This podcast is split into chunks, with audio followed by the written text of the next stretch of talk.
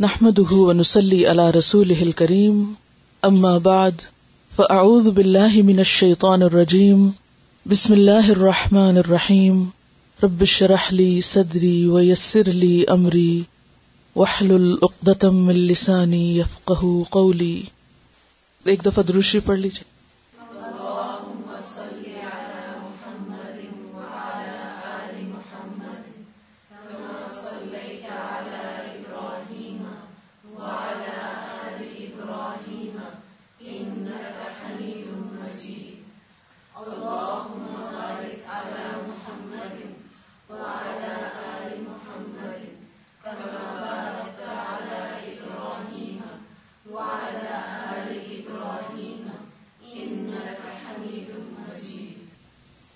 حسن اخلاق اچھا اخلاق، خوبصورت اخلاق، عمدہ اخلاق، جو ہم سب کو اچھا لگتا ہے، جو ہمیں اپنے اندر اپنانا ہے، اور جس کے لیے ہمیں کوشش کے ساتھ ساتھ اللہ تعالی سے دعا بھی کرنی ہے۔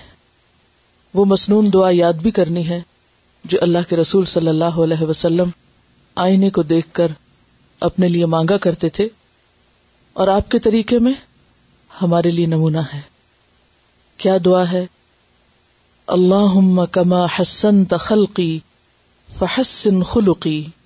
اے اللہ، جس طرح تو نے میری صورت اچھی بنائی، اسی طرح تو میرا اخلاق بھی اچھا بنا دے۔ اخلاق، جس کا روٹ، مادہ، خا، لام، قاف ہے، اگر اسے خلق پڑھا جائے تو مانا ہوتا ہے پیدا کرنا سورت گری کرنا، اور اگر اس کو خلق پڑھا جائے یا خلق پڑھا جائے تو مراد ہوتی ہے عادت، طبیعت، خصلت۔ اسی مادے سے خلق اگر ہو تو مانا ہوتا ہے پرانا ہونا، بوسیدہ ہونا۔ ان تین لفظوں میں آپس میں کیا مماثلت ہے؟ خلق پیدائش کے لیے کسی چیز کو عدم سے وجود میں لانا، خلق، عادت اور اس کی ظاہری شکل و صورت، اور بوسیدہ ہونا یا پرانا ہونا کیا مانے رکھتا ہے؟ کہ انسان کی وہ عادات اور انسان کا مزاج جو مسلسل ایک کام کے بعد پختہ ہو جاتا ہے، وہی دراصل اس کی عادت یا اس کا اخلاق بنتا ہے۔ ہم میں سے ہر شخص خوبصورتی پسند کرتا ہے۔ شاید دنیا میں کوئی بھی ایسا شخص نہ ملے آپ کو جو یہ کہے کہ مجھے خوبصورت چیز اچھی نہیں لگتی۔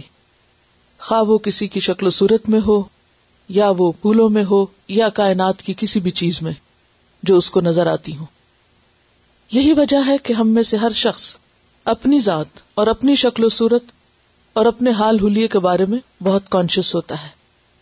یعنی اپنی شکل و صورت کو سجانے اور سنوارنے اور اچھا لگنے اور اچھا نظر آنے کے لیے بہت سی محنت اور کوشش اور مال وغیرہ بھی خرچ کیا جاتا ہے۔ اور اس میں ہم دیکھتے ہیں کہ ہم ظاہری شکل و صورت جو کہ نظر آتی ہے ہمیں خود بھی آئینہ دیکھنے پر اور دوسروں کو بھی نظر آتی ہے، تو اس میں ہم اپنی صفائی ستھرائی کا خیال بھی رکھتے ہیں۔ اور پھر صرف صفائی ستھرائی نہیں بلکہ میک اپ بھی اور پھر لباس، اور صرف اچھا لباس نہیں بلکہ استری شدہ لباس، اور اچھی طرح میچنگ لباس، اور اسی طرح ڈائٹ، ایکسرسائز، اور بہت سی چیزیں۔ ان کے بارے میں ہم کانشیس ہوتے ہیں۔ لیکن یاد رکھیے کہ کوئی انسان صرف ظاہری شکل و صورت کی خوبصورتی سے خوبصورت نہیں بنا کرتا۔ ظاہری خوبصورتی اگرچہ اٹریکٹ کرتی ہے، دوسروں کے لیے کشش کا باعث ہوتی ہے۔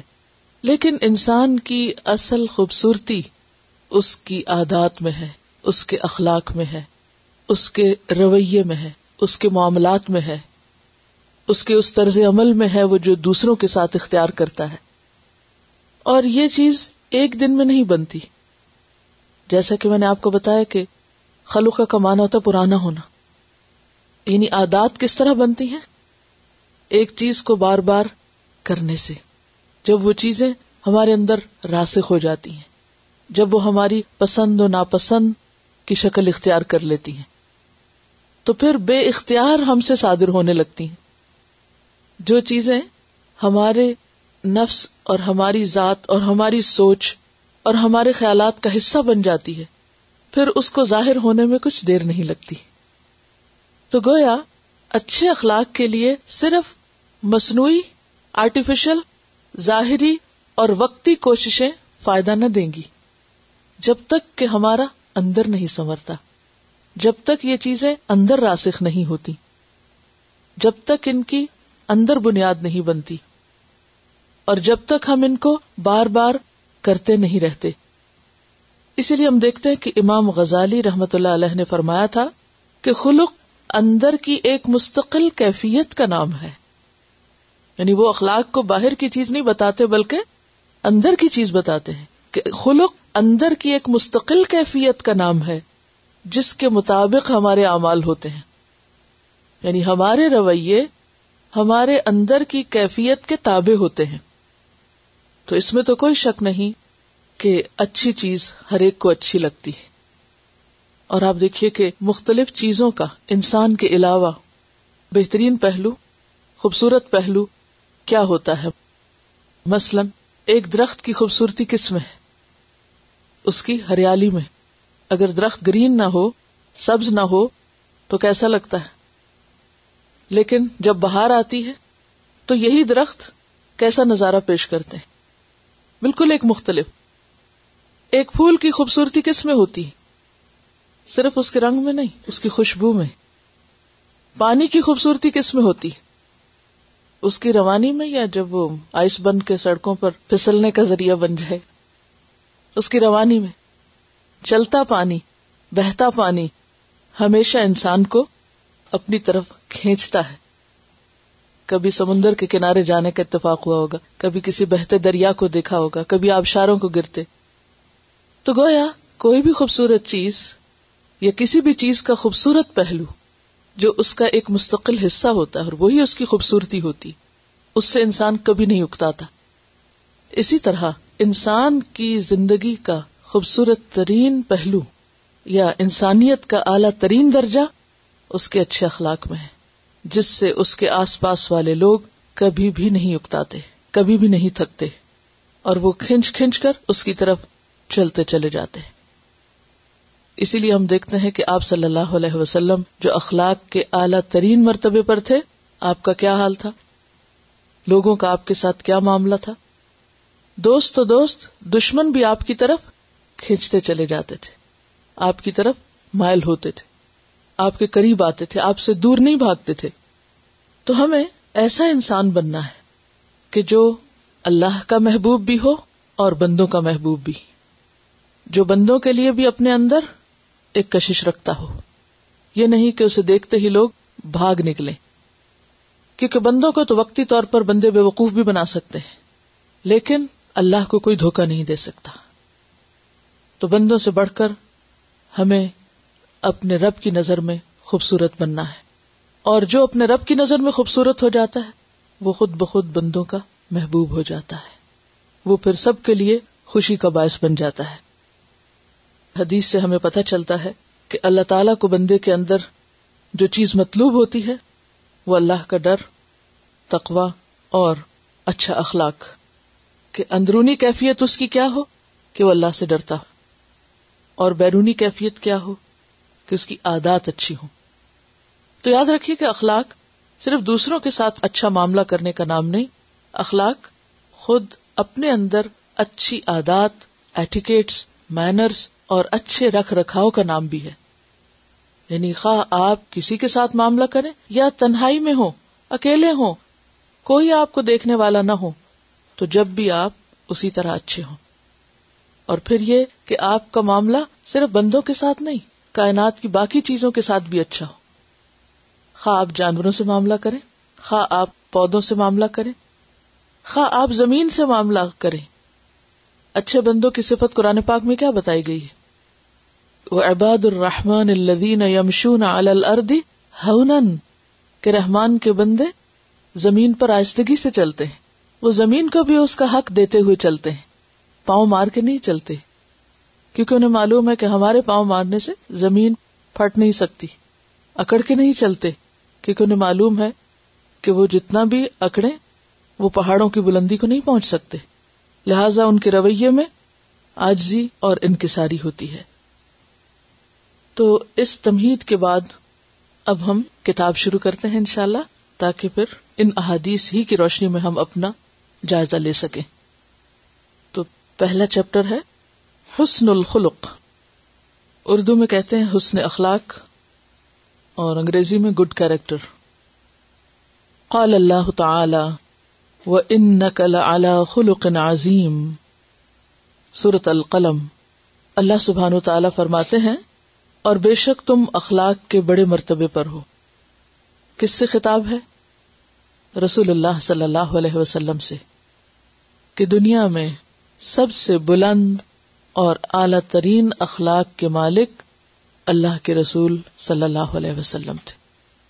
لہذا اگر کوئی شخص یہ چاہتا ہو کہ اس کا اخلاق اچھا ہو جائے، تو اس کے لیے کیا ضروری ہے؟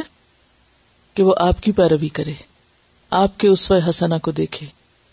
اور آپ کے طریقوں کے مطابق اپنی زندگی کا طریقہ طے کرے اس میں آپ دیکھیے کہ ایک اور آیت کا حوالہ بھی دیا گیا ہے کہ آپ کا معاملہ لوگوں کے ساتھ کیسا معاملہ تھا، یا آپ کا اخلاق کس چیز پر مبنی تھا۔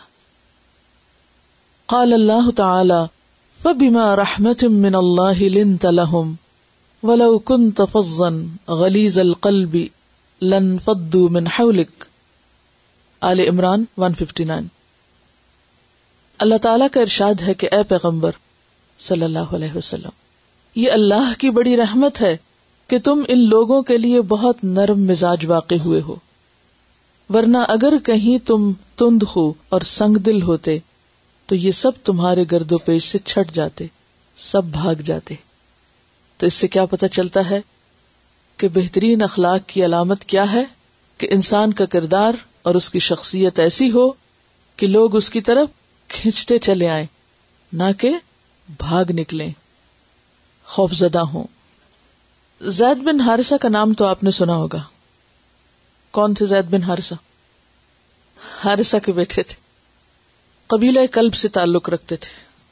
ان کی والدہ کا نام سودا تھا جیسے سادیہ لکھتے نا، اسے سودا جو قبیلہ طے کی ایک شاخ سے تعلق رکھتی تھی۔ زید جب آٹھ سال کے تھے تو اس وقت ان کی ماں ان کو لے کر اپنے میکے چلی گئی اور وہاں ان پر ایک اور قبیلے نے حملہ کیا اور جو کچھ ان کے پاس تھا یعنی ان کے میکے والوں کے پاس، سب لوٹ کے لے گئے اور ان لوٹ کی چیزوں میں حضرت زید بھی تھے۔ اس کے بعد انہوں نے انہیں اکاس کے میلے میں جا کے بیچ دیا۔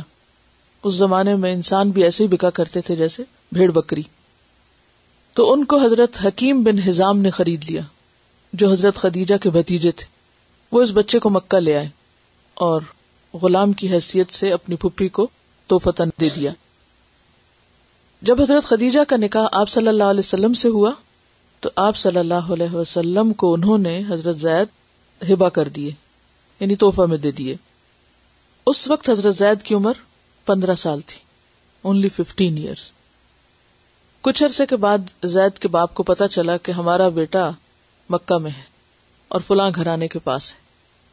تو وہ اپنے بھائی کے ساتھ مکہ آئے اور آ کر حضور صلی اللہ علیہ وسلم سے ملے اور کہا کہ آپ جو فدیہ لینا چاہیں لے لیں، ہمارا بچہ ہمیں واپس کر دیں۔ اور آپ اندازہ کر سکتے ہیں کہ اپنے بچے کے لیے کوئی شخص کتنا حریص ہو سکتا ہے۔ آپ نے فرمایا کہ مجھے کوئی فدیہ نہیں چاہیے۔ آپ بچے سے بات کر لیں، اگر بچہ ساتھ جانا چاہے، آپ اسے لے جائیں۔ آپ نے زید کو بلایا اور کہا کہ تم انہیں پہچانتے ہو؟ انہوں نے کہا کہ ہاں یہ میرے باپ ہیں، یہ میرے چچا ہیں، کیونکہ آٹھ سال کا بچہ سب جانتا ہوتا ہے۔ آپ نے فرمایا، یہ لوگ تمہیں لے جانا چاہتے ہیں۔ اگر تم چاہو تو اپنے گھر واپس جا سکتے ہو، اپنے والد اور چچا کے ساتھ۔ تو زید نے کیا جواب دیا؟ میں آپ کو چھوڑ کر کہیں نہیں جاؤں گا۔ میں آپ کو چھوڑ کر کہیں نہیں جاؤں گا، کسی دوسری جگہ۔ یہ سن کر باپ اور چچا کا کیا حال ہو سکتا تھا؟ وہ بہت ناراض ہوئے۔ انہوں نے برا بلا بھی کہا کہ تم آزادی کو چھوڑ کر غلامی پسند کر رہے ہو، اپنوں کو چھوڑ کر غیروں کے پاس رہنا چاہتے ہو۔ تو زید نے کیا کہا؟ کہ میں نے محمد صلی اللہ علیہ وسلم کے اندر جو خوبیاں دیکھی ہیں، میں نے آپ کے اندر جو خوبیاں دیکھی ہیں، ان کے بعد میں آپ پر کسی اور کو ترجیح نہیں دے سکتا، حتیٰ کہ اپنے باپ اور چچا کو بھی نہیں دے سکتا۔ میں آپ کے ساتھ نہیں جانا چاہتا۔ میں محمد صلی اللہ علیہ وسلم کے پاس ہی رہوں گا۔ اس پر آپ صلی اللہ علیہ وسلم نے ان کو آزاد کر کے اپنا منہ بولا، بیٹا بنا لیا۔ اور اگرچہ یہ واقعہ نبوت سے پہلے کا ہے، لیکن یہ اس آیت کی بہترین تفسیر کرتا ہے کہ آپ کا اخلاق کیا تھا، آپ کیسے تھے، کہ جو ایک اجنبی کے لیے اپنے ماں باپ سے بھی زیادہ عزیز۔ وہ کیا رویہ ہوگا؟ وہ کیا اخلاق ہوگا؟ وہ کیا طریقہ ہوگا کہ جس کی وجہ سے وہ آپ کو چھوڑ کر کہیں نہیں جانا چاہتے؟ آج ہم اپنے بچوں سے پوچھیں کہ وہ ہمارے ساتھ کتنا رہنا چاہتے ہیں؟ وہ ہمارے بارے میں کیا سوچتے ہیں؟ وہ ہمارے بارے میں کیا کہتے ہیں؟ ہم ان کی نظر میں کیسے ہیں؟ ایک شخص باہر کے لوگوں کی نظر میں تو ہیرو ہو سکتا ہے۔ اس کے دوست احباب اس کو چاہنے والے ہو سکتے ہیں۔ وہ ہر ایک کی آنکھوں کا تارا ہو سکتا ہے۔ لیکن وہ اصل میں کیا ہے؟ اس کی حقیقت کیا ہے؟ اس کا اخلاق کیا ہے؟ اس کا اصل فیصلہ کون کرتا ہے؟ اس کے گھر والے، اس کے قریب ترین لوگ، بچے، شوہر یا پھر بچوں کے لیے ماں باپ۔ کہ انسان ان کی نظر میں کیا مقام رکھتا ہے۔ تو انشاءاللہ ہم اس پر بھی آئندہ ایکسرسائز کریں گے کہ ہمارے بچے ہمارے بارے میں کیا کہتے ہیں۔ ماں باپ اور بچوں کے درمیان اللہ نے ایک عجیب سی محبت رکھی۔ یہ رشتے ایسے ہیں کہ ایک دوسرے کے ساتھ کچھ بھی کریں، پھر ان کے اندر ایک خون کی کشش ہوتی، پھر جڑ جاتے ہیں۔ لیکن اپنے بچوں کے بعد وہ لوگ جو قریب ترین ہے مثلاً رشتے داروں کے بچے، یا ہماری مثلاً بہو، یا بھانجی بتیجی یا اور کوئی بھی شخص جو ہمارے ساتھ رہتا ہو۔ کیونکہ انسان کو زندگی میں مختلف لوگوں کا ساتھ ہوتا ہے۔ ہمارے ساتھ کام کرنے والے، اگر ہم کسی ایک ادارے میں کام کر رہے ہیں، کسی اسکول میں کام کر رہے ہیں، کسی ورک پلیس پر ہیں، تو وہ لوگ ہمارے بارے میں کیا کہتے ہیں؟ جن کے ساتھ ہمارے دن کا ایک بڑا حصہ گزرتا ہے۔ مختلف لوگ جو کہیں بھی اکٹھے رہتے ہیں کسی بھی وجہ سے، خواہ کوئی ہاسٹل ہو، خواہ کوئی گھر ہو، خواہ کوئی ادارہ ہو، وہ آپس میں ایک دوسرے کے بارے میں کیا سوچتے ہیں؟ آپ کا اصل مقام وہ نہیں جو آپ اپنے لیے خود اپنی نگاہوں میں قائم کیے ہوئے اپنے آپ کو تو ہر شخص اچھا ہی کہتا ہے۔ خود کو تو آپ اچھا ہی سمجھیں گے۔ لیکن آپ کے ساتھی کیا کہتے ہیں؟ آپ کے دوست کیا کہتے ہیں؟ آپ کے شوہر کیا کہتے ہیں؟ آپ کے بچے کیا کہتے ہیں؟ اور اگر ان کی گواہی آپ کے حق میں مثبت ہو گئی، تو انشاءاللہ اللہ اللہ کی نگاہ میں بھی مقام بن جائے گا۔ کیونکہ اللہ کی نگاہ میں ہم کیا ہے یہ تو کل ہمیں پتا چلے گا نا، آج نہیں پتا چل سکتا۔ حضرت زید جو تھے، وہ غلام تھے، خون کا رشتہ نہیں تھا۔ لیکن آج جن گھروں میں ملازم ہیں، جہاں جہاں بھی وہاں ان کا ملازموں کے ساتھ کیا رویہ ہے؟ اور ملازم اپنے مالکوں کے بارے میں کیا کہتے ہیں؟ تو ہم سب کے لیے ایک ٹیسٹ ہے کہ ہم قریب ترین لوگوں کے ساتھ کیسے ہیں۔ کیونکہ یہاں آپ صلی اللہ علیہ وسلم کی جو خوبی بیان کی گئی ہے وہ کیا ہے؟ اگر تم تندخو ہوتے، سنگ دل ہوتے، سخت دل ہوتے، یہ سب تمہارے آس پاس سے چھٹ جاتے بھاگ جاتے، تمہیں چھوڑ جاتے۔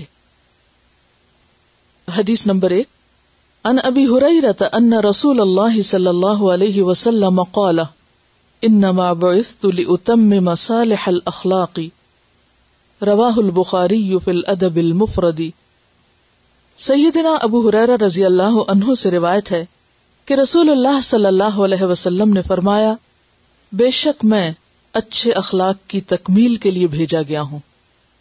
یعنی آپ کی آمد کا مقصد کیا تھا؟ کہ خوبصورت اخلاق کو مکمل کر دیا جائے، اس میں سے کوئی چیز بھی باقی نہ رہے۔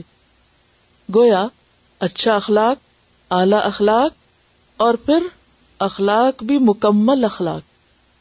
دنیا کے مختلف مذاہب میں، مختلف اقوام میں، مختلف لوگوں کے ہاں اخلاق کے بارے میں بہت کچھ لکھا پڑھا اور کہا گیا ہے۔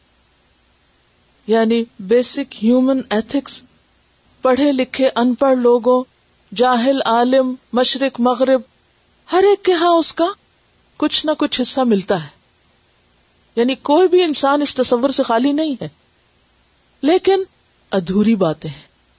کہیں سے بھی کچھ پڑھ لیجیے اگر اخلاق کی ایک جامع اور مکمل تصویر کہیں ملتی ہے، تو وہ اللہ کے رسول صلی اللہ علیہ وسلم کی اپنی زندگی میں اور آپ کی تعلیمات میں کیونکہ آپ کو بھیجا اس لیے گیا کہ آپ اچھے اخلاق کی تکمیل کر دیں، کوئی ایک بات بھی اس میں سے نہ رہے باقی، پورے کا پورا دے دیں۔ کیونکہ آپ دیکھیے کہ کوئی بھی اچھی سے اچھی تصویر اگر ادھوری ہو تو کیسی لگتی؟ کوئی بھی تصویر، کوئی بھی چیز، کوئی بھی کام۔ مثلاً آپ اپنا کمرہ سجا رہے ہیں اور ایک دیوار پہ ابھی پینٹ نہیں ہوا، یا کوئی ایک چیز ابھی نہیں ہے۔ تو آپ کسی کو دکھا رہے ہیں تو سب سے پہلے آپ کیا کریں گے؟ آپ باقی دیکھیے، اس کو نہ دیکھیے، یہ ابھی ایک چیز رہ گئی ہے باقی۔ یہ جلد ہو جائے گی۔ اسی طرح کسی بھی چیز میں کوئی کمی رہ جائے تو ہم پہلے کمی والے حصے کو بیان کرنے لگتے ہیں کہ آپ اس کو چھوڑیں، باقی دیکھیں۔ لیکن اللہ کے رسول صلی اللہ علیہ وسلم کی زندگی میں کچھ بھی چھٹا ہوا نہیں ہے۔ سب مکمل ہے۔ لہذا جو اچھے اخلاق کی تکمیل چاہتا ہے، اس کے لیے کیا ضروری ہے؟ کہ وہ آپ کے علم اور آپ کے اخلاق اور آپ کے طریقوں سے استفادہ کرے۔ یہ حدیث ہم دیکھتے ہیں کہ حضرت ابو حرار رضی اللہ عنہ نے بیان کی ہے۔ انشاءاللہ جو ان احادیث میں راوی آئیں گے، ان میں سے کچھ روات کے بارے میں بھی آپ کو بتایا جائے گا۔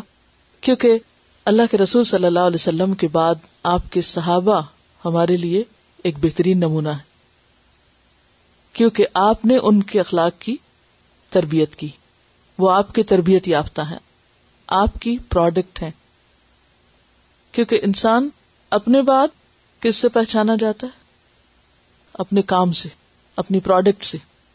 کوئی شخص اپنی تحریر کے آئینے میں پہچانا جاتا ہے۔ کوئی اپنی شعر و شاعری کے آئینے میں۔ کوئی کسی اور انوینشن کے آئینے میں۔ کہ کون کیا ہے؟ اس کا کام کیا ہے؟ اس نے تیار کیا کیا ہے؟ تو آئیے دیکھتے ہیں کہ وہ لوگ جو علم و ہنر سے آ رہی تھے، انہیں آپ نے کیا دیا؟ آپ کا نام دور جاہلیت میں عبد شمس تھا۔ عبد شمس کا کیا مانا ہوتا ہے؟ شمس کا غلام۔ جب آپ مسلمان ہونے کے لیے آپ صلی اللہ علیہ وسلم کے پاس حاضر ہوئے تو آپ نے نام پوچھا۔ ارض کیا، عبد شمس۔ فرمایا، نہیں، آج سے تمہارا نام عبد الرحمان ہے، رحمان کا بندہ۔ ارض کیا، یا رسول اللہ صلی اللہ علیہ وسلم میرے ماں باپ، آپ پہ قربان۔ آپ کا تجویز کردہ نام مجھے زیادہ پسند ہے۔ یعنی فوراً قبول کر لیا۔ کنیت ابو حرارا تھی۔ یعنی نام ابو حرارا نہیں تھا، کنیت تھی۔ یعنی آپ کو ابو حرارا سے بلایا جاتا تھا، ابو حرارا کہہ کے۔ وجہ کیا تھی کہ بچپن میں بلی سے بہت کھیلتے تھے۔ تو ان کے ساتھ ہی ان کو ابو ہرارا بلیوں کے باپ یعنی لفظی مانا یہ بنتا ہے۔ یہ کہا کرتے ہرارا ہر سے ہے، ہر بلے کو کہتے ہیں۔ اور پھر ہرارا یعنی چھوٹا بلی کا بچونگڑا۔ تو آپ صلی اللہ علیہ وسلم کبھی کبھی ان کو پیار سے ابو ہر کہتے تھے۔ ابو ہرارا کی بجائے کیا کہتے ابو ہر۔ تو ان کو بھی اپنے لیے ابو ہرارا سے زیادہ ابو ہر کہنا پسند تھا۔ بہرحال آپ مشہور ابو ہرارا کے نام سے ہوئے۔ حضرت ابو حرارا رضی اللہ تعالیٰ عنہ نے توفیل بن امر دوسی کی وساطت سے اسلام قبول کیا تھا۔ یہ دوس کے قبیلے سے تعلق رکھ دوس کہاں تھا؟ یمن میں۔ ہجرت کے چھ سال بعد تک وہ اپنے قبیلے میں ہی رہے۔ آپ کے پاس نہیں آ سکے۔ پھر آپ کی قوم کا قبیلہ دوس کا ایک وفد آپ کے پاس آیا تو یہ اس وفد میں آپ کے پاس آئے۔ اور پھر واپس نہیں گئے۔ اور اپنے آپ کو رسول اللہ صلی اللہ علیہ وسلم کی خدمت کے لیے وقف کر دیا۔ ہر وقت دن رات مسجد میں رہتے تھے اور مسجد سمراد یہاں مسجد کا وہ حصہ جو صفا کے نام سے مشہور تھا اور اصحاب صفا میں حضرت ابو حرارا بھی شامل تھے۔ جب تک نبی صلی اللہ علیہ وسلم زندہ رہے، آپ نے شادی نہیں کی۔ آپ کے ساتھ آپ کی بوڑھی والدہ بھی تھی والدہ نے اسلام نہیں قبول کیا اور وہ حضرت ابو حرارا کو بھی بار بار اسی پہ اکساتی کہ تم واپس اپنے دین میں لوٹو۔ اور بہت ناراض ہوتی۔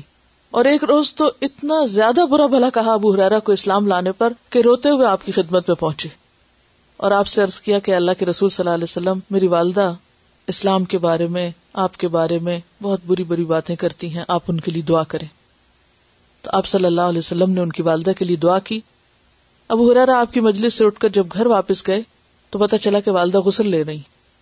بہرحال جب کپڑے وغیرہ پہن کر سامنے آئی تو خود ہی پکار اٹھتی ہیں اشد اللہ الہ الا اللہ و اشد اللہ محمد ابد و رسول حضرت ابو اسی وقت الٹے پاؤں واپس جاتے ہیں اور آپ کو جا کر خوشخبری سناتے ہیں۔ اور خوشی اور ایک جذبات کی شدت کے ساتھ رو رہے ہوتے پہلے روتے ہوئے نکلے تھے غم کے ساتھ، اور اب روتے ہوئے نکلے خوشی کے ساتھ۔ حضرت ابو حرارا کی ایک خاص خوبی اور خصوصیت یہ تھی کہ وہ نبی صلی اللہ علیہ وسلم کو بے حد چاہتے تھے، بہت زیادہ آپ سے محبت کرتے تھے۔ اور سوائے اس کے کہ آپ اپنے گھر میں تشریف لاتے، کسی وقت بھی آپ سے الگ نہیں ہوتے تھے کہ مسلسل آپ سے سیکھتے تھے۔ جب آپ اپنے گھر تشریف لے جاتے تو اس وقت پھر وہ مذاکرہ کیا کرتے تھے، جو کچھ سیکھا ہوتا تھا اس کو دہراتے تھے۔ اکثر فرمایا کرتے تھے کہ میں نے رسول اللہ صلی اللہ علیہ وسلم سے بڑھ کر حسین چہرہ کسی کا بھی نہیں دیکھا۔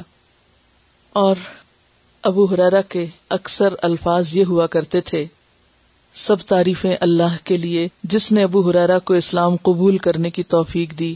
سب تعریفیں اس اللہ کے لیے، جس نے ابو حرارا کو قرآن مجید کا علم عطا کیا۔ سب تعریفیں اس اللہ کے لیے، جس نے ابو ہرارا کو محمد صلی اللہ علیہ وسلم کا صحابی ہونے کا شرف بخشا۔ یعنی ان تین باتوں پر، اپنے اسلام پر، قرآن کے علم پر اور آپ کے ساتھی بننے پر بار بار شکر کیا کرتے تھے۔ یعنی ان کا جیسے ایک ورد تھا یہ کہ ان نعمتوں پر سب سے زیادہ خوش ہوتے۔ اور اسی وجہ سے آپ کے اندر دین کا علم حاصل کرنے کی ایک دھن سمائی ہوئی تھی۔ حضرت زید بن ثابت بیان کرتے ہیں کہ میں، ابو حریرا اور ہمارے ایک اور ساتھی بڑا دلچسپ واقع ہم تینوں اللہ کے حضور بیٹھ کے دعائیں کر رہے تھے۔ یعنی تینوں ساتھی بیٹھے ہوئے تھے، باتیں کرتے کرتے دعا مانگنے لگے۔ اچانک حضور صلی اللہ علیہ وسلم تشریف لے آئے۔ اور وہ بھی ہمارے پاس بیٹھ گئے۔ یعنی یہ تین دوست تھے اور آپ بھی آ گئے۔ ہم خاموش ہو گئے آپ کے ادب میں۔ آپ نے فرمایا، اپنا کام جاری رکھو، جو کر رہے تھے کرتے رہو۔ ابو حرار رضی اللہ تعالی عنہ سے پہلے ان دو ساتھیوں نے اپنی اپنی دعائیں کی۔ خوب اچھی اچھی چیزیں مانگی۔ اب دیکھیں کہ صحابہ کرام مل جل کے کیسی باتیں کرتے تھے اور کس قسم کی ان کی گفتگو ہوتی تھی۔ آخری باری یعنی تیسری باری جو تھی، وہ حضرت ابو حرارا کی تھی۔ جب آپ کی باری آئی تو کہتے ہیں الہی، میں تجھ سے وہی مانگتا ہوں جو میرے ان دو ساتھیوں نے مانگا، اور اس سے زائد یہ کہ تو مجھے ایسا علم دے جو کبھی نہ بھولے۔ مجھے ایسا علم دے جو کبھی نہ بھولے۔ یعنی جو کہ چنا نے مانگا، میری بھی وہی دعا ہے۔ وہ سب بھی میرا۔ لیکن اس سے زائد مجھے یہ عطا کر دے۔ رسول اللہ صلی اللہ علیہ وسلم نے آمین کہا۔ تو دوسرے دو ساتھی کہتے ہیں، ہم بھی یہی دعا مانگتے ہیں جو ابو حریرا نے مانگی۔ تو آپ نے فرمایا، یہ دوسی نوجوان تم سے آگے نکل گیا ہے۔ کیونکہ انسان مانگتا بھی کیا ہے؟ جس کی اس کے دل میں تڑپ ہوتی ہے اور شوق ہوتا ہے۔ تو اس سے آپ اندازہ لگا سکتے ہیں کہ اللہ رسول کی محبت نے ان کو کیا شوق دیے۔ ہم سب بھی دعویٰ کرتے ہیں کہ ہمیں اللہ سے محبت ہے، نبی صلی اللہ علیہ وسلم سے محبت ہے۔ لیکن اس محبت کا نتیجہ اور خلاصہ کیا ہے کہ پھر ہماری دعائیں کس قسم کی؟ بہرحال حضرت ابو حرارا نے علم کے راستے میں اپنے مقصد کے لیے پھر تکلیفیں بھی بہت اٹھائی اور سب سے بڑھ کر بھوک اور پیاس، کیونکہ ان کے پاس کوئی وقت نہیں تھا کسی اور کام کا، نہ کوئی کاروبار اور نہ ہی کوئی اور گھر بار لہذا اپنے بارے میں کہتے ہیں کہ ایک دن بھوک کی وجہ سے میں اپنے پیٹ پہ پتھر باندھے ہوئے تھا اور بازوقت میرے پیٹ میں بل پڑنے لگتے، تو میں کسی سے کہہ نہیں سکتا تھا کہ میں بھوکا ہوں، لیکن میں اپنے ساتھیوں سے اس طرح بات کرتا، حالانکہ مجھے اس بات کی ضرورت نہیں ہوتی تاکہ وہ میری کیفیت کو سمجھے یعنی میری کیفیت پہچانے۔ جیسے قرآن میں آتا نا تعارف ہوں بسیما ہوں لا یسلون الناس الحافا۔ تم انہیں ان کے چہروں سے پہچانو گے، وہ لوگوں کے پیچھے پڑ کے نہیں مانگا کرتے۔ کہتے ہیں کہ میں بھوک سے بےتاب ہو رہا تھا، تو اتنے میں حضرت ابو بکر گزرے۔ میں نے ان سے قرآن کی ایک آیت کا مطلب پوچھا۔ تو وہ بتا کے چل دیے۔ انہوں نے میری طرف صحیح طرح دیکھا نہیں، انہیں پتہ ہی نہیں چلا کہ میں کیا چاہتا ہوں۔ عمر گزرے۔ ان سے میں نے پوچھا، وہ بھی بتا کے چل دیے۔ اتنے میں آپ صلی اللہ علیہ وسلم گزرے۔ جب میں نے آپ کو بتایا تو آپ نے پہچان لی میری کیفیت اور کہا کہ ابو حریرا میں نے کہا، لبیک کیا رسول اللہ صلی اللہ علیہ وسلم، آپ نے فرمایا میرے ساتھ چلو۔ یعنی آپ کو پتا چل گیا کہ ابو حریرا اس وقت کس کیفیت میں۔ کہا، میرے ساتھ چلو۔ ساتھ چل دیے۔ جب میں گھر داخل ہوا آپ کے ساتھ تو گھر میں دودھ کا صرف ایک پیالہ تھا۔ تو مجھے کہتے ہیں کہ جاؤ، اصحاب صفا کو بلا لو۔ میں پریشان ہو گیا کہ ایک پیالہ سب کا کیا بنائے گا، میں تو خود اتنا بھوکا ہوں۔ خیر، آپ نے سب کو بلا کے بٹھا لیا۔ اور اس پیالے کو کہا کہ ابو ہرارا سب کو دو۔ ابو ہرارا نے ایک کے بعد ایک ایک سب کو گھمایا۔ پھر اس کے بعد کہا، ابو ہرارا خود پیو۔ یعنی سب کو پلا کے کہا، اب تم خود پیو۔ اور جب خود پی رہے تھے کہا کہ اب بس، کہا نہیں اور پیو۔ پھر میں نے پیا، پھر کہا اور پیو، میں نے پھر پیا۔ پھر میں نے کہا کہ اللہ کے رسول صلی اللہ علیہ وسلم اس سے زیادہ نہیں پی سکتا۔ پھر آپ نے خود پیا۔ یعنی سب کو پلانے کے بعد پھر اسی پیالے سے آپ نے خود دودھ پیا۔ اس وقت وہ جان گئے کہ واقعی آپ صلی اللہ علیہ وسلم کی دی ہوئی چیز میں کتنی برکت ہو سکتی ہے۔ بہرحال، حضرت ابو حرارا نبی صلی اللہ علیہ وسلم کی زندگی میں تو اسی حال میں رہے، لیکن آپ سب جانتے ہیں کہ جب حضرت عمر رضی اللہ تعالیٰ عنہ کا دور آیا تو اس وقت ہر طرف اسلامی فتوحات تھی اتنا زیادہ مال غنیمت مسلمانوں کے پاس آیا کہ ہر شخص خوشحال ہو گیا اور حضرت ابو حرارا بھی انہیں میں شامل تھے۔ کیونکہ جو کچھ مدینہ آتا وہ تقسیم ہوتا تھا صحابہ کرام پر۔ اور جب آپ کے پاس مال آیا تو پھر آپ نے شادی کی اور اس کے بعد آپ نے گھر کا ساز و سامان وغیرہ لیا۔ آپ اکثر کہا کرتے تھے، میں نے یتیمی کی حالت میں پرورش پائی۔ اپنے بارے میں کیا کہتے؟ میں نے یتیمی کی حالت میں پرورش پائی۔ مسکینی کی حالت میں ہجرت کی۔ یعنی میرے پاس کچھ نہیں تھا۔ ایک خاتون کے ملازم تھے جو صرف دو وقت کی روٹی دیتی تھی۔ کوئی پیسہ ویسا نہیں۔ صرف دو وقت کا کھانا دیتی تھی، جس کا نام بسرا بنت غزوان تھا۔ اور کام کیا تھا؟ ان کا ڈیوٹی کیا تھی؟ کہ جب وہ لوگ سفر پہ جاتے تو یہ ان کا سامان اٹھاتے، چیزیں اٹھاتے، ان کی سواریوں کو ہانکتے۔ اور پھر جب علم حاصل کیا اور ان کو مال غنیمت وغیرہ میں سے حصہ ملا، اتنے مالدار ہوئے کہ اسی عورت سے شادی کی۔ وہ عورت جو آپ کی مالک تھی، آج آپ اس کے شوہر تھے۔ یہ ہے علم کی وہ دولت جو انسان کو ہر چیز سے بڑا مقام دیتی ہے۔ مال و دولت کی کوئی حیثیت نہیں ہوتی۔ وہ تو آنے جانے والی چیز ہے۔ اصل چیز انسان کا علم ہے، کردار ہے، اخلاق ہے۔ بہرحال، اس کے بعد ان کو گورنر بنایا گیا۔ یعنی صرف یہ نہیں تھا کہ سیکھنے سکھانے والے تھے، بلکہ بہت بڑا منصب ان کو عطا کیا گیا۔ لیکن شادی ہونے کے بعد بھی، گورنر بننے کے بعد بھی، مال و دولت آنے کے بعد بھی، علم سیکھنے اور سکھانے کا شوق نہیں گیا۔ اس کے ساتھ ساتھ عبادت بھی بہت ذوق و شوق سے کرتے۔ رات کے ایک حصے میں خود عبادت کرتے، پھر خود سو جاتے، بیوی کو اٹھا دیتے، پھر وہ عبادت کرتی، وہ سو جاتی، بیٹی کو اٹھا دیتے۔ یعنی جہاں ایک طرف علم سے تعلق تھا، وہاں دوسری طرف اللہ کی عبادت بھی ان کی زندگی کا حصہ تھی۔ پھر اسی طرح اپنی والدہ کے ساتھ ان کا جو سلوک تھا۔ اس میں بھی آپ دیکھیں گے کہ اس نے اخلاق کے نمونے آپ دیکھیے۔ ماں کے ساتھ سلوک ہم سب دیکھیں کبھی ہم نے اپنی ماں کے ساتھ ایسا رویہ کیا۔ زندگی بھر ماں کے فرما بردار اور خدمت گزار رہے۔ جب گھر سے باہر جاتے تو ماں کے دروازے پہ آ کے کھڑے ہو جاتے۔ سلام کرتے۔ ماں جواب دیتی۔ فرماتے اما جان، اللہ آپ پر اسی طرح نوازشات کی برکھا برسائے۔ اللہ آپ کے اوپر رحمتوں کی بارش کرے، جس طرح آپ نے بچپن میں میری پرورش کی۔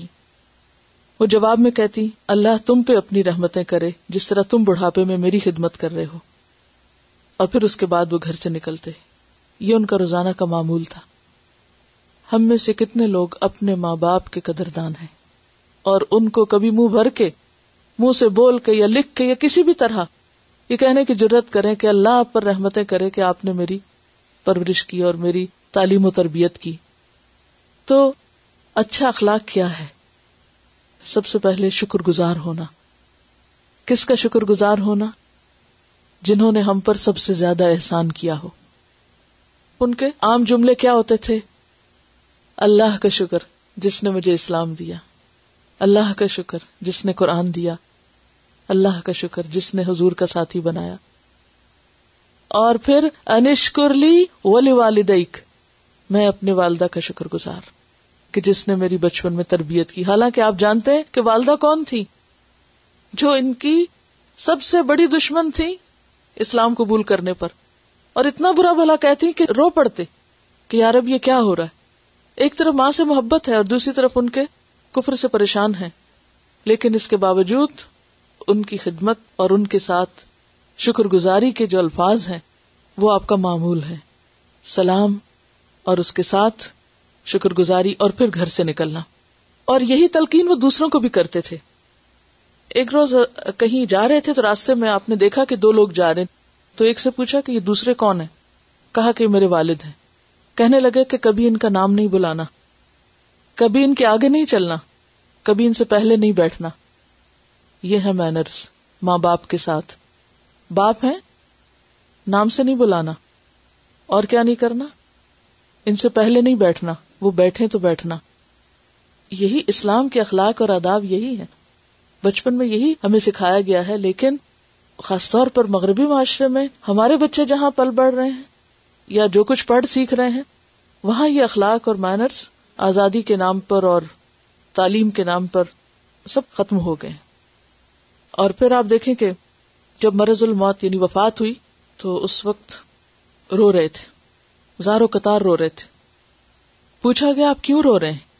کہنے لگے، میں تمہاری اس دنیا پہ آنسو نہیں بہاتا کہ میں دنیا چھوڑ کے جا رہا ہوں اور اتنا کچھ ہے میرے پاس اور اتنے عہدے اور سب۔ میں روتا ہوں کہ سفر بہت لمبا ہے۔ اگلی منزل بہت طویل ہے۔ زیادہ راہ بہت تھوڑا ہے۔ یہ امت کا وہ شخص ہے جس نے سب سے زیادہ احادیث روایت کی ہیں۔ کہتا ہے زیادہ راہ بہت تھوڑا ہے۔ اور یہ ساری احادیثوں نے زبانی یاد تھی۔ ایسا نہیں تھا کہ صرف دیکھ دیکھ کے کہیں سے پڑھ کے سنا رہے تھے۔ سب حفظ تھی جو ان کے سینے میں ساتھ جا رہی تھی۔ کتابیں تو نہیں ساتھ جاتی نا؟ وہ جاتا ہے جو ہمارے عمل میں ہو اور ہمارے سینے میں ہو۔ اور کہتے ہیں کہ زیادہ راہ بہت تھوڑا ہے۔ میں اس راستے پہ کھڑا ہوں جو مجھے یا جنت میں لے جائے گا یا جہنم میں لے جائے گا۔ میں نہیں جانتا میرا انجام کیا ہوگا۔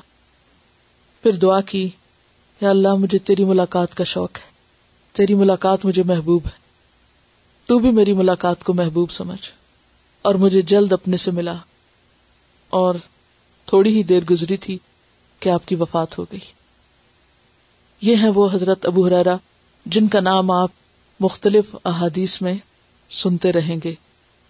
سب سے زیادہ احادیث کی روایت میں جس کا ذکر آتا ہے وہ ابو حرارا ہی ہیں۔ وہ روایت کرتے ہیں کہ رسول اللہ صلی اللہ علیہ وسلم نے فرمایا، میں اچھے اخلاق کی تکمیل کے لیے بھیجا گیا ہوں۔ حدیث نمبر دو۔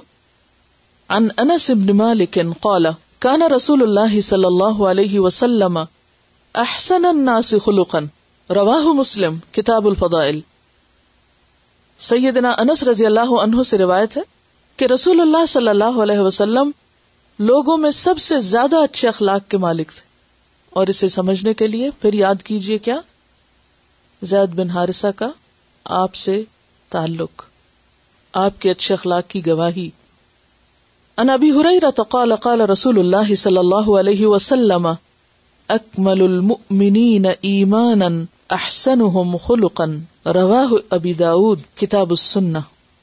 سیدنا ابو حریرہ رضی اللہ عنہ سے روایت ہے کہ رسول اللہ صلی اللہ علیہ وسلم نے فرمایا، اکمل المؤمنین۔ اکمل، کامل کی، اسم تفضیل۔ سب سے زیادہ کامل، سب سے زیادہ مکمل ایمان ایمان میں کون ہے؟ احسن جو سب سے اچھے ہیں خلقن اخلاق میں۔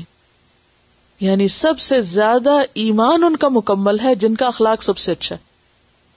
تو اس سے کیا پتا چلتا ہے؟ کیا سمجھ میں آتا ہے؟ کہ ایمان کی تکمیل بھی اخلاق کی تکمیل سے ہوتی ہے اور اخلاق کی خوبصورتی سے ہوتی ہے۔ انب دردائی قال، سمعت رسول الله صلى الله عليه وسلم يقول ما من شيء يودع في الميزان اثقل من حسن الخلق، وان صاحب حسن الخلق لا يبلغ به درجة صاحب الصوم والصلاة. رواه الترمذي كتاب البر والصلة. انا بالدرداء. ابو الدرداء رضی اللہ عنہ سے روایت ہے۔ قال، کہتے ہیں سمعت رسول اللہ۔ میں نے رسول اللہ صلی اللہ علیہ وسلم سے سنا۔ یقول آپ فرماتے ہیں من شعین نہیں کوئی بھی چیز۔ یو دا جو رکھی جائے گی وہ دا اسے۔ یو دا مجھول ہے۔ فل میزانی میزان میں۔ اثقلو زیادہ وزنی، ثقیل۔ من حسن الخلق حسن الخلق سے۔ اچھے اخلاق سے۔ وہ ان صاحب حسن الخلق وہ ان اور بے شک صاحبہ ساتھی، حسن الخلق، اچھے اخلاق والا لیب لغ البتہ پہنچ جاتا ہے۔ بلغ یب لوگو بلوغ پہنچنا، بالغ ہونا اسی سے ہے یعنی ایک سرٹن ایج کو پہنچنا۔ بھی ساتھس کے کس کے؟ حسن خلق کے، اچھے اخلاق کے۔ اچھے اخلاق کے ذریعے پہنچ جاتا ہے ایک انسان کہاں؟ درجتا درجے کو کس کے صاحب سوم وسلاتی روزے اور نماز والے کے؟ یعنی ایک شخص جو ساری رات نماز پڑھے اور ہر روز روزہ رکھے، تو جتنا ثواب وہ پا سکتا ہے، اتنا ثواب کس کو مل جاتا ہے؟ اچھے اخلاق والے کو۔ اگرچہ وہ ساری رات نماز نہ بھی پڑھ سکے اور ہر روز روزہ نہ بھی رکھ سکے۔ تو سید ابو دردار رضی اللہ عنہ کی روایت ہے کہ میں نے رسول اللہ صلی اللہ علیہ وسلم کو فرماتے ہوئے سنا۔ یعنی یہ انہوں نے براہ راست آپ سے سنی تھی بات کہ میزان میں اور میزان سے مراد کیا ہے؟ قیامت کے دن انسان کا نام اعمال جہاں تولا جائے گا، اس میں جو نیکی سب سے زیادہ وزنی ہوگی، وہ حسن اخلاق ہوگا۔ یعنی باقی چیزوں کا بھی وزن ہے، لیکن سب سے بھاری باٹ اور سب سے بھاری تول جو بظاہر دیکھنے میں چھوٹا سا بھی ہو، لیکن جو ہی وہ رکھا جائے گا، تو میزان جھک جائے گا۔ تو اس سے آپ اندازہ لگا سکتے ہیں کہ حسن خلق کی ہماری زندگی میں کس قدر اہمیت ہے۔ اور پھر یہ ہے کہ عبادات کا درجہ جو ہے وہ اپنی جگہ ہے، لیکن اگر کوئی فرائض کے بعد اچھا اخلاق اور اچھا معاملہ رکھتا ہے تو وہ نوافل ادا کرنے سے بھی زیادہ انسان کو اللہ کے قریب کر دیتا ہے۔ اگلی حدیث ان ابی ہی رہتا قال قال رسول اللہ صلی اللہ علیہ وسلم خصلتان لا تجتمعان فی منافق. حسن سمت ولا فقه في الدين. رواه الترمذي كتاب العلم. ابو حریر رضی اللہ عنہ سے روایت ہے کہ رسول اللہ صلی اللہ علیہ وسلم نے فرمایا خسلطان دو خسلتیں دو عادتیں، اخلاق کی دو باتیں، لا تجتمعانی نہیں جمع ہو سکتی، فی منافق، کسی منافق میں۔ کسی منافق میں یہ دو باتیں ہو ہی نہیں سکتی۔ حسن سمتن، اچھی چال چلن اچھا معاملہ اچھا رویہ اچھا اخلاق۔ ولا فقہ فی الدین اور نہ دین کی سمجھ۔ یعنی منافق کے اندر دو چیزیں نہیں ہوتی۔ نہ اچھا اخلاق ہوتا ہے، بات کرتا ہے تو بدتمیزی سے، معاملہ کرتا ہے تو بد اخلاقی سے۔ اور دوسری چیز جو اس میں نہیں ہوتی، وہ دین کی سمجھ۔ یعنی دنیا میں خوب سمجھدار ہے، لیکن دین کی بات اس کی سمجھ میں نہیں آتی، اس کے اندر نہیں اترتی۔ اور اس کے برعکس ایک اور حدیث سے پتہ چلتا ہے کہ آپ سے پوچھا گیا، اسامہ بن شریک کی روایت ہے۔ قالو یا رسول اللہ ماں خیر ما اوتی الناس۔ وہ کون سی بلائی ہے جو سب سے زیادہ بہتر ہے جو لوگوں کو دی گئی؟ یعنی لوگوں کو سب سے اچھی چیز کیا ملی ہے؟ یعنی انسان کو کیا کچھ ملتا ہے؟ ایک انسان کے پاس مال، دولت، اولاد، گھر، بار، کاروبار، علم، ڈگریاں، معلوم نہیں کیا کیا چیزیں انسان نے اکٹھی کی ہوتی ہیں۔ لیکن ان سب کے اندر سے سب سے بہترین چیز کیا ہے کہ جو انسان کو مل جاتی تو آپ نے فرمایا، ان خيرا من خلق حسن۔ کہ انسانوں کو اچھے اخلاق سے بڑھ کر کوئی بھی چیز اچھی نہیں ملی۔ یعنی سب سے زیادہ بہترین چیز اگر کسی کو ملی ہے تو وہ کیا ہے؟ اچھا اخلاق۔ یعنی منافق کو اچھا اخلاق نہیں ملتا۔ اور مومن کو ملنے والی چیزوں میں سب سے بہترین چیز اچھا اخلاق ہے۔ تو گویا خوش قسمت ہے وہ شخص جس کی عادتیں اچھی ہیں۔ اگلی حدیث ان ابی ذر، قال قال علی رسول اللہ صلی اللہ علیہ وسلم، اتق اللہ حیثما كنت واتبع السیئة الحسنة تمحها وخالق الناس بخلق حسن. ابو ذر رضی اللہ عنہ سے روایت ہے۔ قال لی، کہا مجھ سے، کس نے؟ رسول اللہ صلی اللہ علیہ وسلم نے۔ کیا کہا؟ اتق اللہ حیثما کنت۔ اللہ سے ڈرو، جہاں بھی تم ہو، کہیں بھی تم ہو، اللہ ہی سے ڈرو۔ وہ ات بے آتا اور پیچھے لے آؤ برائی کے۔ الحسنا تو بھلائی کو۔ تم ہوا ہاں، وہ اس کو مٹا دے گی۔ خواہ ذاتی زندگی میں ہو، خواہ کسی انسان کے ساتھ ہو۔ وہ خالق سا اور معاملہ کرو لوگوں سے۔ بخلق حسن، اچھے اخلاق کے ساتھ۔ روا ترمدی یو کتاب البر وسلتی اس کا رواں ترجمہ ابو ذر رضی اللہ عنہ سے روایت ہے کہ رسول اللہ صلی اللہ علیہ وسلم نے مجھ سے فرمایا، تو جہاں کہیں بھی ہو، اللہ سے ڈر۔ اور برائی کے پیچھے نیکی کر۔ نیکی برائی کو مٹا دے گی اور لوگوں کے ساتھ اچھے اخلاق سے پیش آؤ۔ تین چیزیں اس حدیث میں بیان ہوئی۔ پہلی چیز تو بنیاد ہے اچھے اخلاق کی۔ کیا؟ جہاں ہو اللہ سے ڈرو۔ تو اس کا مطلب یہ کہ انسان کہیں بھی ہو، لوگوں کے ساتھ اچھا معاملہ ہی کرے۔ اور دوسری چیز، اگر برائی ہو جائے تو اچھا کر لو، برائی ختم ہو جائے گی۔ اب آپ دیکھیں کہ اچھا اخلاق پھر کس سے مل کے بنتا ہے؟ نمبر ایک، اللہ کا ڈر کہ بندہ بندوں سے زیادہ اللہ سے ڈرنے والا ہو، کہ میں جہاں بھی ہوں وہ مجھے دیکھ رہا ہے۔ کیونکہ جب تک ہم بندوں کی وجہ سے اچھے بنتے ہیں تو وہ صرف سامنے سامنے بنتے ہیں۔ تو اچھا اخلاق کسی جزوی چیز کا نام نہیں کہ کسی ایک جگہ آپ اچھے اور دوسری جگہ آپ بدترین ہے اچھا اخلاق اسی کا جو ہر جگہ ہی اچھا ہے، چاہے لوگوں کے سامنے چاہے ان کے پیٹ پیچھے۔ بعض لوگوں کو آپ نے دیکھا ہوگا کہ سامنے تو بہت اچھی طرح ملتے ہیں، لیکن پیچھے سے آپ کی جڑیں کاٹتے ہیں، آپ کے بارے میں انتہائی بری باتیں کرتے ہیں۔ تو یہ تو اچھے اخلاق میں نہیں ہے شامل۔ اچھا اخلاق کیا ہے؟ سامنے بھی اور پیچھے بھی۔ ہر جگہ آپ اچھے ہی ہو اور یہ کب ہو سکتا ہے؟ جب آپ کے اوپر کس کی نگرانی ہو؟ صرف اللہ کی نگرانی۔ اللہ کی نگرانی ہوگی تو آپ ہر جگہ ہی اچھے ہو جائیں گے۔ تنہائی میں بھی اچھے ہیں، گھر میں بھی اچھے ہیں باہر بھی اچھے ہیں، دکان پہ بھی اچھے ہیں، کہیں چلے جائیں دنیا میں، آپ اچھے ہی ہیں۔ ہاں آپ کسی جہاز میں یا گاڑی میں ہیں، یا آپ دفتر میں ہیں، کہیں بھی ہیں، آپ اچھے ہیں۔ لیکن یہ جب ہو سکتا ہے جب لوگوں کے اندر اللہ کا ڈر دوسری بات ہے کہ ہم انسان ہیں۔ ہم سے غلطیاں ہوتی، کوتاہیاں ہوتی، ہم نیت کرتے، ہم ارادہ کرتے ہیں پھر غلطی ہو جاتی، پھر بھول ہو جاتی۔ اس کا علاج بتا دیا گیا کہ مایوس نہ ہو۔ اگر ہم یہ کہ ہم تو اچھے ہو ہی نہیں سکتے۔ اور یہ میرے لیے تو بالکل ہی ناممکن ہے۔ تو یہ چیز ہمیں اپنی زندگی سے نکالنی ہوگی کہ ہو نہیں سکتا۔ سب کچھ ہو سکتا۔ ہاں اگر اچھا نہیں ہوا، برا ہوا، تو کیا کرو؟ اچھا کر لو۔ مثلاً آپ سے کوئی غلطی ہو گئی، تو آپ کیا کرو؟ بیٹھے رہو۔ دوبارہ نہ کرو۔ اس کے بعد کوئی نیکی کر لو۔ غلطی ہوگی، توبہ کر لو۔ کوئی اچھا کام کر لو سد کا خیرات کر لو۔ اسی طرح اگر کسی کے ساتھ برا ہو گیا، کسی سے جھڑپ ہو گئی، کسی سے لڑائی ہو گئی، کسی کے ساتھ جاتی ہو گئی، تو اب کیا کرو؟ اچھا کر لو۔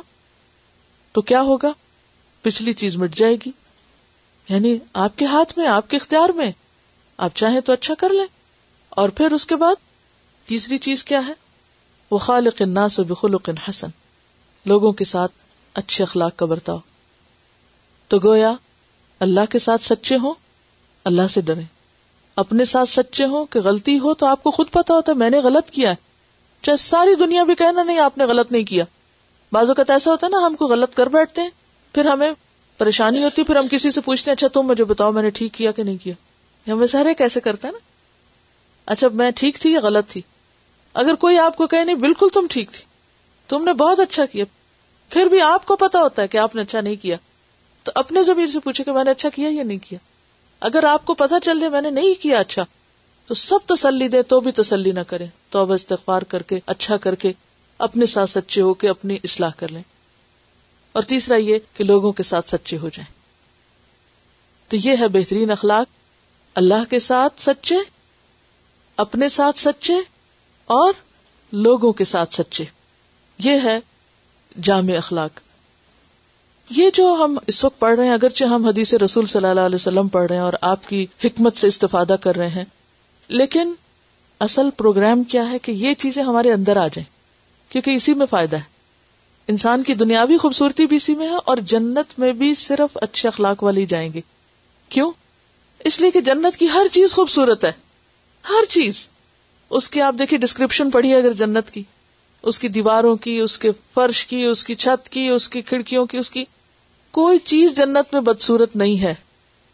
تو یاد رکھیے، جنت میں صرف خوبصورت لوگ بسائے جائیں گے۔ اور خوبصورت سے مراد صرف شکل نہیں، وہ تو شکل اللہ ہر ایک کی اچھی کر دے گا وہاں۔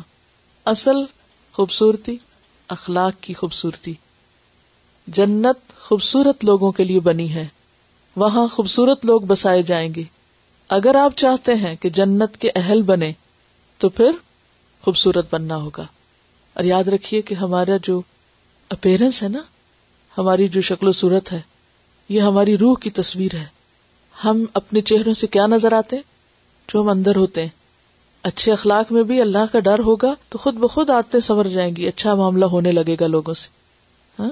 اور وہ اندر خوبصورت ہوگا تو ہی معاملہ خوبصورت ہوگا۔ اور معاملہ خوبصورت ہوگا تو ہی اللہ تعالی کی اس جنت کے اہل قرار پائیں گے۔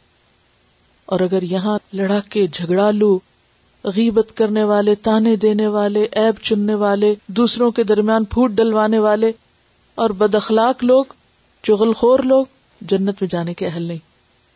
کیوں کہا گیا؟ رشتوں کو کاٹنے والے جنت میں داخل نہیں ہو سکتے۔ چغل خور جنت میں داخل نہیں ہو سکتے۔ فسادیوں کے لیے جنت نہیں ہے۔ تو ہمارے لیے یہ ایک چیلنج ہے۔ یہ ایسا نہیں ہے کہ ایک آپشنل چیز ہے۔ یہ عبادت ہے۔ اچھا اخلاق کیا ہے؟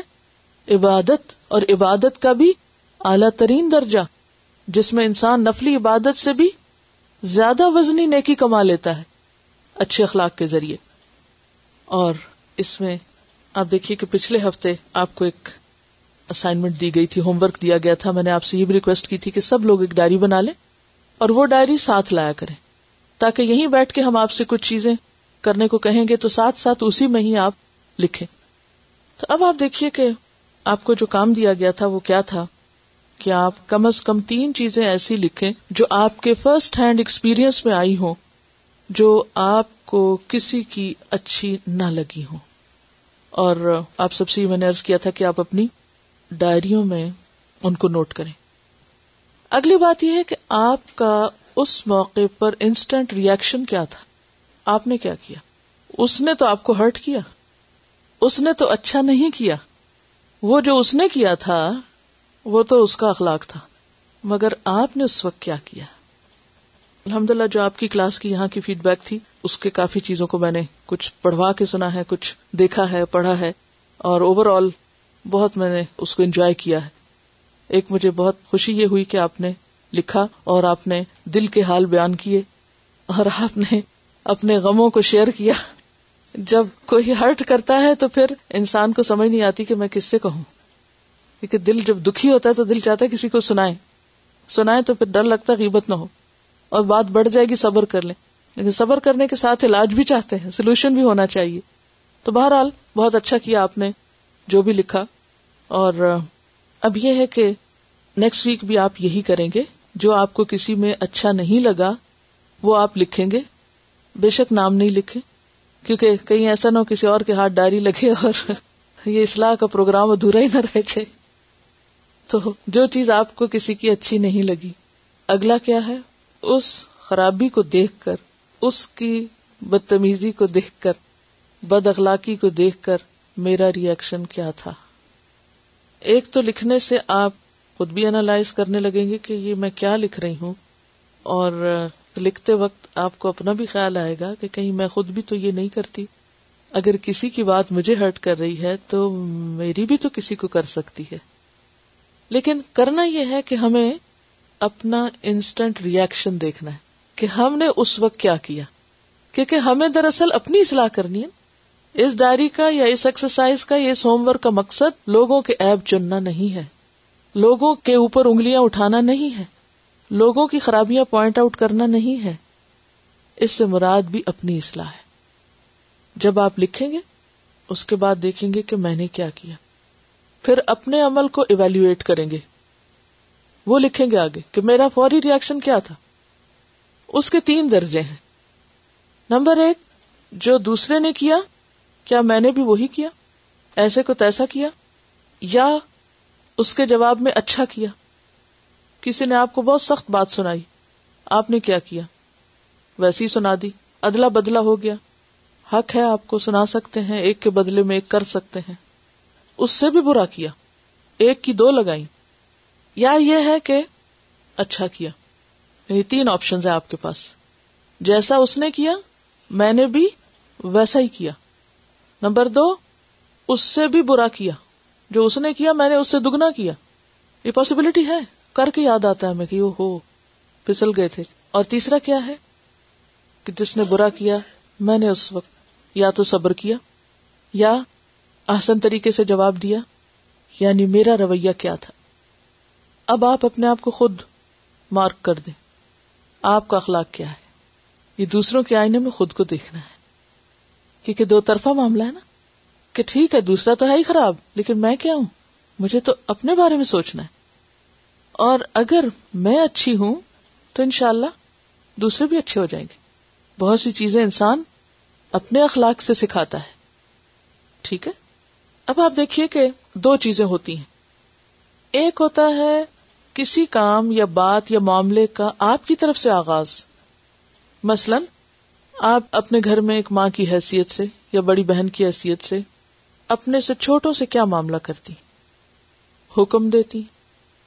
یا اپنے ساتھیوں سے کیا معاملہ کرتے جب آپ بات کرتے حاکمانہ انداز ہوتا ہے یا پھر سجیسٹو ہوتا ہے کہ آپ مشورہ دینے کے انداز میں کیونکہ فرعون کے پاس جب موسا علیہ السلام اور ہارون علیہ السلام کو بھیجا گیا تو کیا کہا گیا تھا؟ قولا لہو قولا لینا نرم بات کرنا۔ اور پھر؟ فقل حل کا اعلان تزکا؟ یہ نہیں کہا تھا کہ اے فرعون تم سیدھے ہو جاؤ میں اللہ کا رسول ہوں اور مجھے اللہ نے اتنی طاقت دی ہے، دیکھو تو صحیح میرا اصاب کیا بنے گا۔ اور دیکھو کہ میرے پاس کیسے بڑی بڑی طاقت ہے۔ کوئی دھوس نہیں جمائی۔ اتنی طاقت کے باوجود بھی کہ وہ اصا جو سانپ بن جاتا تھا، وہ تو اسی وقت بدلا لے سکتے تھے کہ فوراً اصا پھینکتے اور سب کو وہ ڈرا کے رکھ دیتا اور سب چپ ہو جاتے۔ لیکن انہوں نے ایسا کوئی ہتھیار اختیار نہیں کیا، بلکہ کیا کہا گیا تھا۔ فقل حل کا اعلان تزکا؟ سوالیہ انداز تھا۔ کیا آپ چاہتے ہیں کہ میں آپ کو ایسی بات بتاؤں جس سے آپ کا تزکیہ ہو؟ کیا آپ تزکیہ اختیار کرنا چاہیں گے؟ یہ ہے اس حکم پر عمل کا طریقہ۔ ایک ہے کسی سے کام کرانا دھوس جما کے۔ دوسرا یہ ہے روکھے پی کے انداز سے۔ اور تیسرا یہ ہے کہ ایک اچھے انداز سے۔ تو جب آپ کسی سے معاملہ کرتے ہیں، تو آپ اپنے گفتگو میں دیکھیے کہ کسی کو کوئی بات کہتے ہیں تو کیا کہتے ہیں؟ کس طرح کہتے ہیں؟ دوسرا یہ ہے کہ جب کوئی آپ کے ساتھ برا کرتا ہے، کیونکہ جب کوئی ہمارے ساتھ اچھا کرتا ہے تو ہم جواب میں کیا کرتے ہیں؟ اچھا کر دیتے ہیں۔ نہیں کرتا تو ہم بھی ویسے ہی ہو جاتے تو آپ صلی اللہ علیہ وسلم نے فرمایا کہ تم لوگوں کے تابے نہ بنو۔ یہ نہ کہو کہ لوگ اچھا کریں گے تو ہم بھی اچھا کریں گے۔ اور اگر برا کریں گے تو ہم بھی برا کریں گے۔ بلکہ کیا کہو؟ اگر وہ ہمارے ساتھ اچھا کریں گے تو بھی اچھا کریں گے، اور اگر وہ برا کریں گے تو بھی اچھا کریں گے۔ یہ ہے معیار۔ سبحان اللہ و بحمد کا نشد اللہ اللہ اللہ انت، نستغفرک و نتوب الیک۔ السلام علیکم و رحمۃ اللہ وبرکاتہ۔